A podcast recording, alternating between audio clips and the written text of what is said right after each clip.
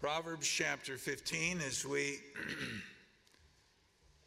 moving through this chapter, repetition in Scripture is not accidental, it's purposeful. And so immediately these verses are familiar, but they stood out to me, and I began studying them, and it was a blessing to my heart. So we'll read verse 13 verse 15, and then we'll turn over to Proverbs 17, and we'll find the three times that that phrase, a merry heart, is found in the book of Proverbs. So, Proverbs 15, verse 13 A merry heart maketh a cheerful countenance, but by sorrow of heart the spirit is broken. Verse 15 All the days of the afflicted are evil but he that is of a merry heart hath a continual feast. Chapter 17, verse 22. A merry heart doeth good like a medicine, but a broken spirit drieth the bones. So, verse 13, a merry heart maketh a cheerful countenance. Verse 15, he that hath a merry heart hath a continual feast. 1722, a merry heart doeth good like a medicine. As I said, it, that phrase is only found three times in the book of Proverbs. It's one other time in the book of Ecclesiastes. Just think practically for a moment. Who do you like to be around most? A person who's negative about everything? Their life is the worst, their circumstances the most difficult. They can't speak without sucking the joy out of the room. Or a person who has the joy of the Lord. It doesn't mean life is easy, but rather than focusing on the negative, they see the positive. Though they may have struggles, they see the good, they learn to trust God in their circumstances. If you're anything like me, I struggle enough with keeping my attitude right. I don't want to be with a person who's making it harder. Now, that doesn't mean that life is, you know, we're not Pollyanna, we're not pie in the sky, we're not avoiding the reality of problems, but this is in spite of those circumstances in life. I began doing a little bit of study. I found, uh, how do you calculate this? I don't know. They say that the average child laughs 300 times a day, while the average adult laughs 17 times a day. Now you say, well, of course, adults mature, they, they understand reality, they are more aware of life and its challenges, more mature, more understanding. But I think that there's a maybe a greater issue, especially when you bring it into the life of a believer. The Bible does teach us there's a time to rejoice, there's a time to weep, there's a time to laugh, and a time not. Ecclesiastes chapter 3 goes through that whole list of different times. There's appropriateness. It wouldn't be appropriate to break out in uh, a big laugh in a time of deep sorrow and a funeral service, etc. There, there are times when God brings conviction into our lives. James, we've just finished going through the book of James, chapter 4, verse 9 says, Be afflicted and mourn and weep. Yea, your la- let your laughter be turned to mourning and your joy to heaviness.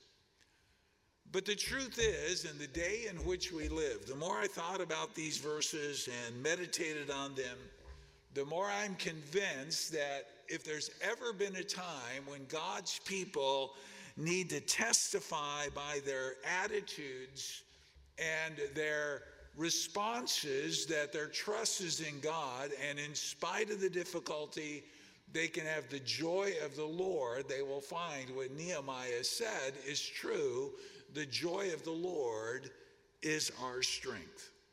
So let's consider these three verses. What is God wanting us to learn?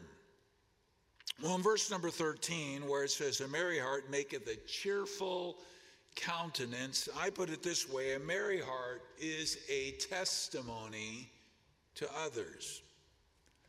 A merry heart maketh a cheerful countenance. Your expression, your facial expression, says a great deal about you.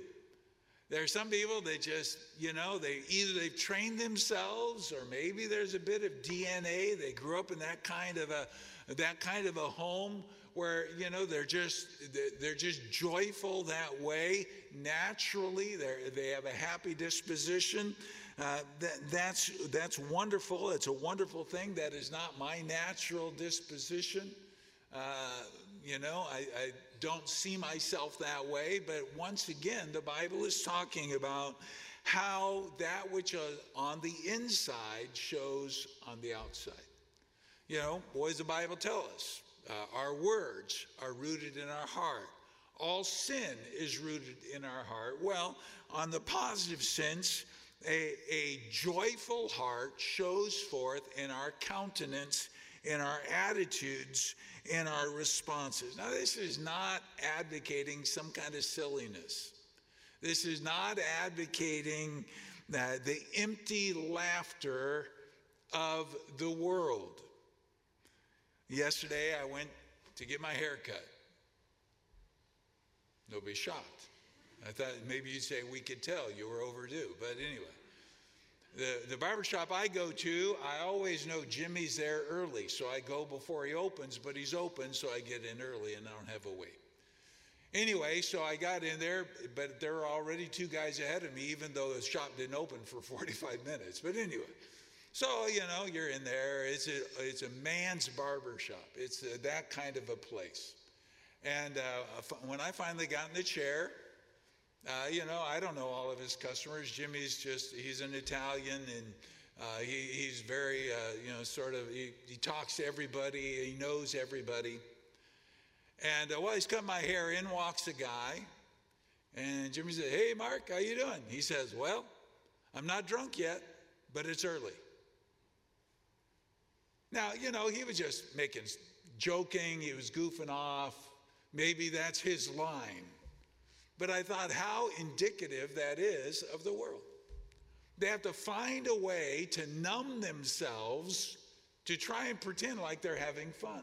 You know, I learned so much during the four years I worked in American Steel Foundries, a fabricating shop, and working with guys in that sector how they tried to numb themselves from their pain, whether it was a broken marriage or kids that were out and messed up, or they were trying to hide it. Some did it with gambling. I mean, every other week when we got paid, I knew where those guys were going. They were going to the track. Some do it with booze, some do it with drugs, some do it with immorality. There, there's all kinds of ways the world will offer you, but it never solves it. That's not what this is talking about. This is talking about uh, a genuine heart that understands God is good in spite of the circumstances. It's, we're not promoting, the Bible's not promoting laughter. Laughter is not the goal. Joy or laughter is an indicator of the heart condition. Laughter doesn't it doesn't reveal on its own that the heart is focused on the Lord. In fact, uh, look back in chapter 14 verse 13. It says, "Even in laughter the heart is sorrowful, and the end of that mirth is heaviness." So this isn't just go do whatever is going to make you happy. Uh, for some, you know, young people, a lot of young people, they love amusement parks. I personally hate them. The last time I went with the college students to Wonderland was, I think, 13 years ago, my first year here. And one, I let one of them talk me into doing this particular ride that in my better judgment, I knew I should. I was sick the rest of the day. I've not walked in that place ever since. Why waste the money? Now, some adults love it, you know, they love being all messed up and their equilibrium going out the window. Uh, that's just not me. And if, if there's nothing sinful in riding a ride, but that's a short lived joy. Okay? Nothing wrong with it. I encourage family go on vacation, make memories, but you can't be on vacation 52 weeks a year. Some people call that retirement, but I don't think that's really true. The, the lost world has plenty to try and make them laugh, and some of it is absolutely shameful. But the reality is, they're laughing their way to an eternity of eternal judgment. They're dulling and numbing their spiritual senses. So look at the verse. It says, a merry heart. Merry, obviously, if you like English, you see it's an adjective describing the heart, meaning it's glad. It has joy. Happy is a part of it. But the heart is not talking about, obviously, the, the muscle that's pumping blood through your body. It's talking about the core of your being, your attitudes, your, your uh, responses. And once again, what is repeated throughout Proverbs is uh, uh, at least intimated here what we allow to harbor in our hearts always shows up. You know, if you know somebody pretty well, you can sort of gauge how they're doing by just looking at them. Now, some people have a little more of a poker face, and it's, that's not a good term for a Christian, but I mean, they don't show their emotions a lot. Other people, you can read them like a book. I understand that. Notice down in verse number 30, the first half, the light of the eyes rejoiceth the heart. You remember when Nehemiah got word about the devastation in Jerusalem? He was struggling with what had happened in his homeland. What did the king say? How did the king know there was a problem? Nehemiah 2 2. Wherefore the king said unto me, Why is thy countenance sad, seeing thou art not sick? This is nothing else but sorrow of heart. And what that is teaching us, along with our text here in Proverbs, is if we're not careful, we can allow the circumstances of life to suck the joy from our testimony. We can be so focused on the disappointments and the heaviness and the problems that we lose sight of the sovereignty of God. Folks, let me tell you something. As much as we don't like to hear this, every good gift is from God, every trial is allowed by God. So he wants to accomplish something in our lives through those hard things. And so either we're going to focus on the thing or we're going to focus on the gracious hand of God who loves us too much to leave us where we're at. Let me tell you something Problems are not the problem. Problems are a problem when we allow them to be the problem.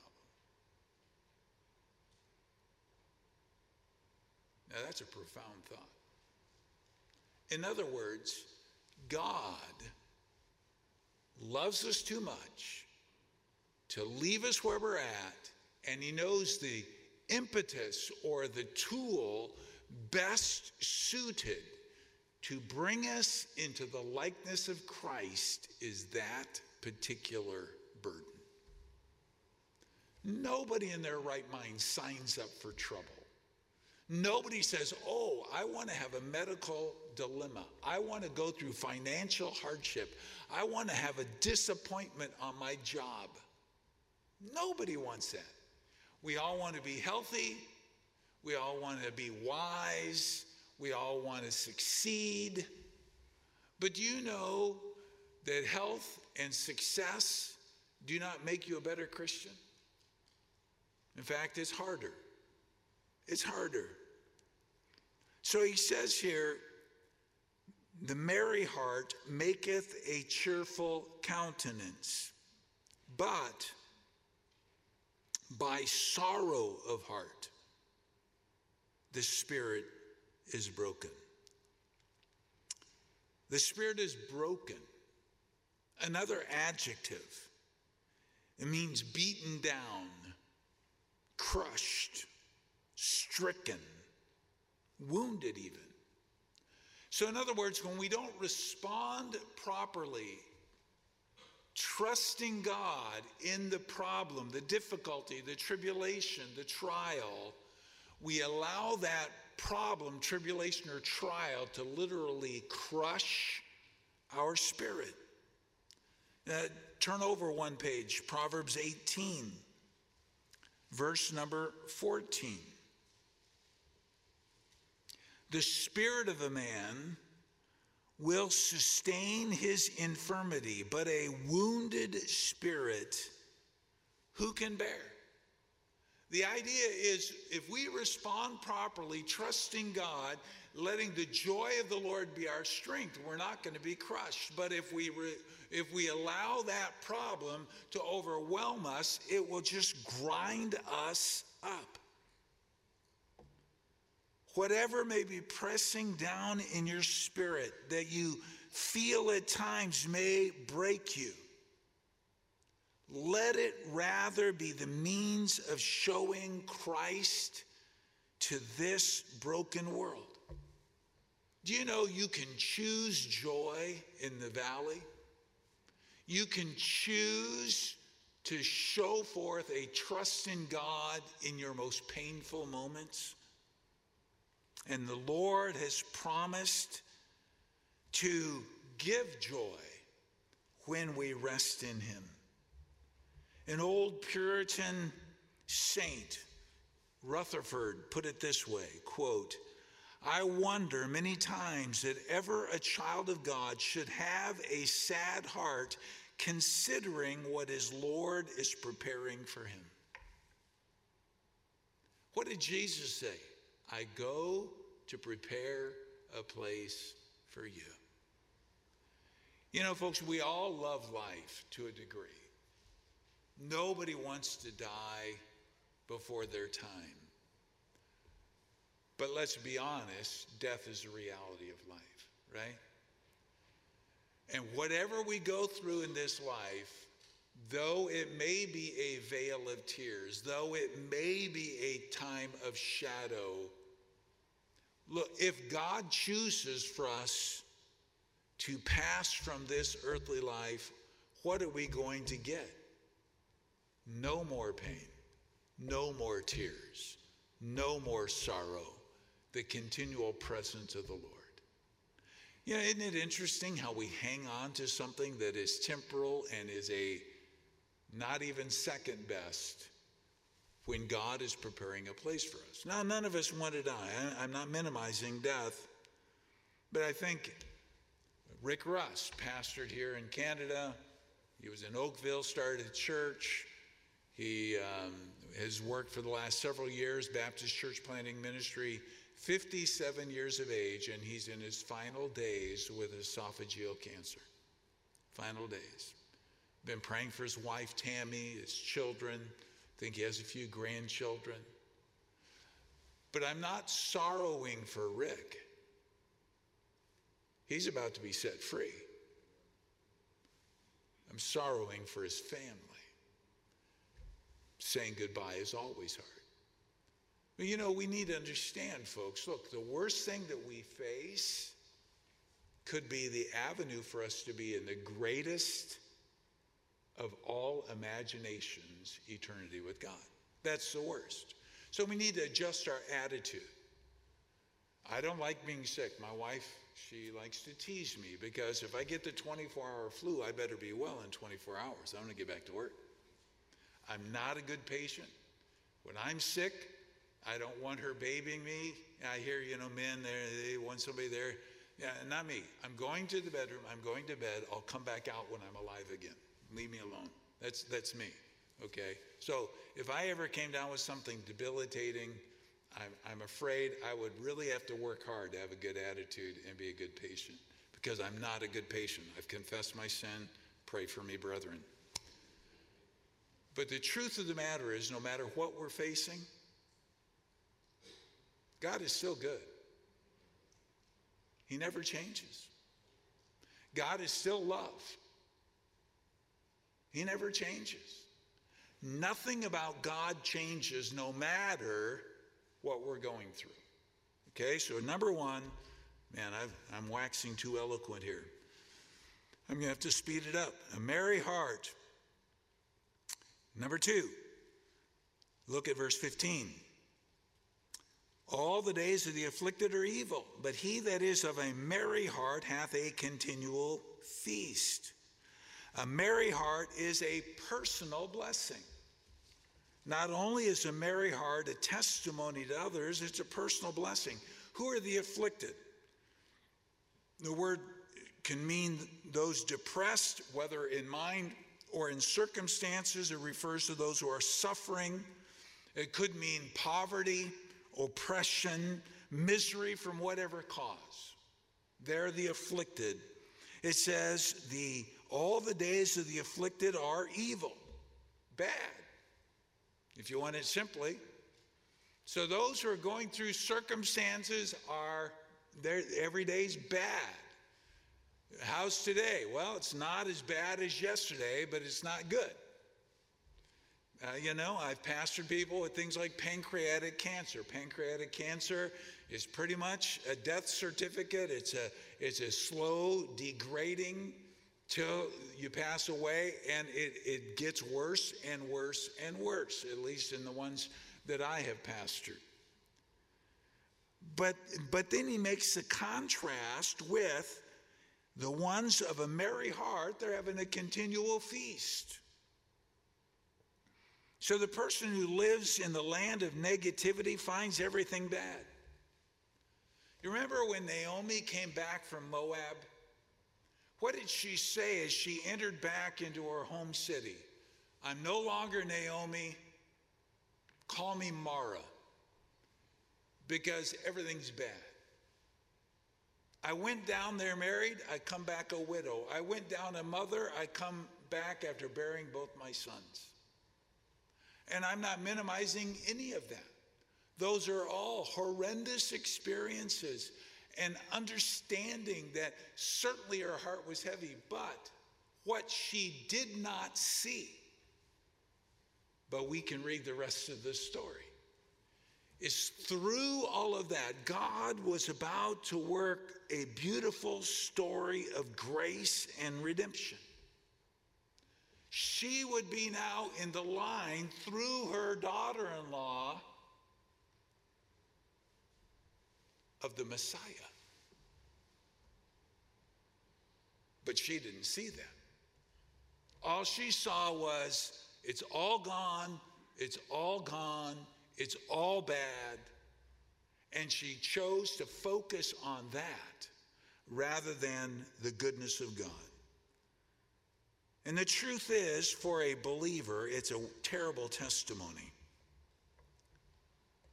Because it's pretty hard to tell somebody, listen, you need to get saved because my God is good, even though my life stinks. Okay, that's about as blunt as I can make it, but that's true. That's true. But think about somebody walking in the joy of the Lord. Their life is a source of joy. It says it's a continual feast. Again, not empty frivolity or foolishness, but the kind of joy that rests in the fact, in confidence that God is at work. Look, you're choosing to be joyful or you're choosing to be miserable has nothing to do with your circumstances. It has everything to do with your focus. Is it on God or on yourself? Are you trusting Him or not? And it's a continual feast, it never ends. And what the Bible is teaching us is in spite of the difficulty, in spite of the pain, in spite of the loss, we can have personal blessing and enjoyment. We don't have to let that stuff bring us down. Look, folks, just because you don't see it doesn't mean God isn't at work i.e., remember Naomi. God's working in ways we can't see. He's always working far more ways than we can imagine. And the focus of this verse is on our outlook. Look, we, we've been honest about the fact life on this earth is not easy. It doesn't always go well. There are disappointments. But again, are we focusing on that or are we focusing on what God is trying to accomplish? I'm convinced some people just like to wallow in their problems and they always want you to know theirs are worse than anybody else. Sort of like the guy who his wife made him a sandwich and there was very there was a big chunk of Limburger cheese in his sandwich and some got stuck in his mustache and from then on out the whole world stunk. Very terrible joke, but a very real perspective. Either we're going to wallow in our problems or we're going to look for God's hand in them. And we're going to submit to what God wants to do through them. Listen to minor prophet Habakkuk chapter 3. I'll read verses 17 and 18. He said, Although the fig tree shall not blossom, neither shall fruit be in the vine, the labor of the olive shall fail and the fields shall yield no meat. The flock shall be cut off from the fold, and there shall be no herd in the stalls. Now remember, that's a farmer speaking. Habakkuk says everything's bad. The trees aren't producing, the crops are not producing, the animals have died. The very next verse, yet I will rejoice in the Lord. I will joy in the God of my salvation. You understand, folks? We are commanded to rejoice in the Lord. I just started going through how many times the Bible tells us to do that. First Chronicles 16:10. Glory ye in his holy name, let the heart of them rejoice that seek the Lord. Psalm 20, verse 5. We will rejoice in thy salvation and in the name of our God. Psalm 35, 9, and my soul shall be joyful in the Lord. It shall rejoice in his salvation. Psalm 97, 12, rejoice in the Lord, ye righteous, and give thanks at the remembrance of his holiness. Psalm 118, 24, this is the day which the Lord hath made. We will rejoice and be glad in it. And I didn't read even half of them. Unsaved people will do whatever they can to forget their troubles and Usually it's a sinful response. While the child of God is to remember and choose to rejoice, trusting God is at work because he's a gentle shepherd. He leads us in a particular path. That means a path is chosen for us. He meets every need we have. If you weren't here, we talked about that this past Sunday. God is our shepherd. Thirdly, turn to chapter 17, and I'll speed up even a little more. A merry heart doeth good like a medicine, but a broken spirit drieth the bones. So, in other words, it's good for you. A merry heart is good for you. It's good for you. Uh, look back, uh, look forward chapter 18, verse 14 again. The spirit of a man will sustain his infirmity, but a wounded spirit who can bear. If you want to nurse your hurt, you're going to be crushed under the, under the load. A cheerful outlook is therapeutic, while a negative spirit causes our decline. We don't have time. Uh, Matthew chapter 9, the Lord healed the paralytic man. You can read it, verses 2 to 7. The first thing you find, the Lord said, Thy sins be forgiven thee. Before he said, then they challenged the Lord, What do you think you're doing? He said, Well, I just as easily said, Rise up, take up thy bed, and walk. Charles Bridges, in his commentary, put it this way This was doubtless a greater medicine to the paralyzed man than the healing of his limbs. Forgiveness. Look, if God never does another thing for you, but you're a child of His, He forgave you. That's far more than any of us deserve. In fact, I'm praying about that for Sunday night's theme as we prepare for the Lord's Supper. Just look, folks, God is good. I understand your circumstances are painful. I, we, we're going through some ourselves. I understand that. Maybe I'm preaching just to the choir tonight, preaching to myself. But the reality is, Either we're going to be driven into despair or we're going to seek the face of God. We choose to have the joy of the Lord as our strength or not. A broken spirit, again, a crushed spirit. Now, we talk about how sometimes God will break our spirit for our humility. That's a good thing. But a crushed spirit, there's no recovery. And we get to make that choice. I was doing this and I was thinking about things, illustrations. I remembered a, a statement George Mueller made. Mueller was uh, just a, very simple preacher in Bristol, England, who had multitudes of orphans and reached the down and outers. And he never asked anyone for anything. He prayed it all in. If you've not read his biography, oh man, you, you're, you're, you're missing it. And just amazing story after amazing story. But this is what he said. Quote, I saw more clearly than ever that the first great and primary business to which I ought to attend every day was to have my soul happy in the Lord.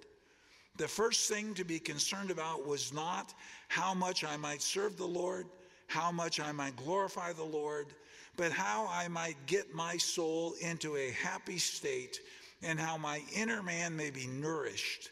I saw that the most important thing I had to do was to give myself to the reading of the Word of God and meditation on it. He took that as a moral obligation.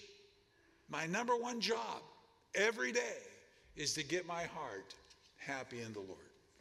Okay, so you say, okay, Pastor, this is an ugly world, a lot of stuff going on. How on earth can I have a merry heart? Let me give you four suggestions very quickly. If you want to have a merry heart, guard your heart. What I mean by that who you spend time with, what you listen to, because iron sharpens iron. Do you know you don't need to listen to the news every day? I mean, if you want to get fired up about politics and be angry all the time, go ahead. Listen to Rebel News, Fox News, all those people. And I'm not saying stick your head in the sand and don't know what's going on, but let me ask you something. Is that helping you spiritually? About four months ago, five months, and this says, you do whatever you want. I did it because I felt like the Lord wanted me to do that. I, I quit reading Facebook. Unless Jan brings something to me, look at this, look at that. Although I'm a little bitter right now to Arlo and Giselle. They've done more on this first month of their life than I've done in my entire life. But anyway, that's another issue. I'm repenting. You want to know why I got off? Because it was affecting my spirit. I used to be an avid news watcher. Jan would leave the room. She said, It's all bad. Why do you watch that? Now I watch it maybe one night a week just so I'm not totally ignorant what's going on. And those talking heads who like to get angry and spit at you, I don't watch any of them. Now, you do whatever you feel like the Lord wants you to do. I'm not telling you to do what I'm doing, but I felt like I had to guard my spirit. So I had to cut off some of those things that were affecting me. Number two, truly trust the Lord. He does know what's best. His path for you includes the hurts, the grief, the trouble. But the hurts, grief, and trouble are not the point, it's what they can accomplish. So trust Him. Number three, choose to focus on the positive. Again, I'm not trying to let's be Pollyanna. There are difficulties in life. There are dark times in life. But hold his hand more tightly in those times. Monday, I got out and played my first round of golf this year. That shows you how bad a year it's been. I, you know, I haven't played all year long.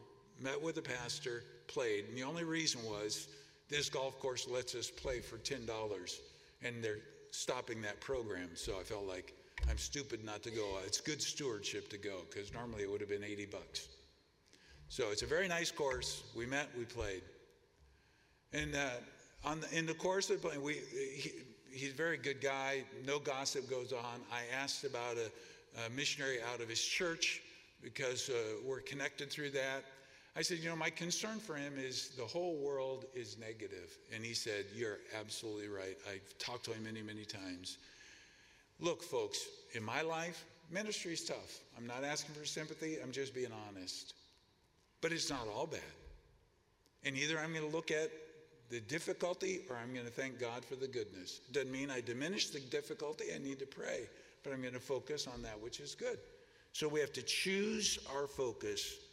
And number four, obey his word. What does the Lord say? Cast your burdens on him. Why? He cares for you. We're to bear burdens with other people, but you know what? You can't change any of those burdens. Neither can I. So I'm to get under that burden and pray with them and then cast it on the Lord. God doesn't expect me to be destroyed by somebody else's burden. I'm just to take the obligation to pray for them seriously. I'm sorry I had to rush so much. I hope that was a help and encouragement. And if nobody was helped, I was. So I'm glad you got to share in it.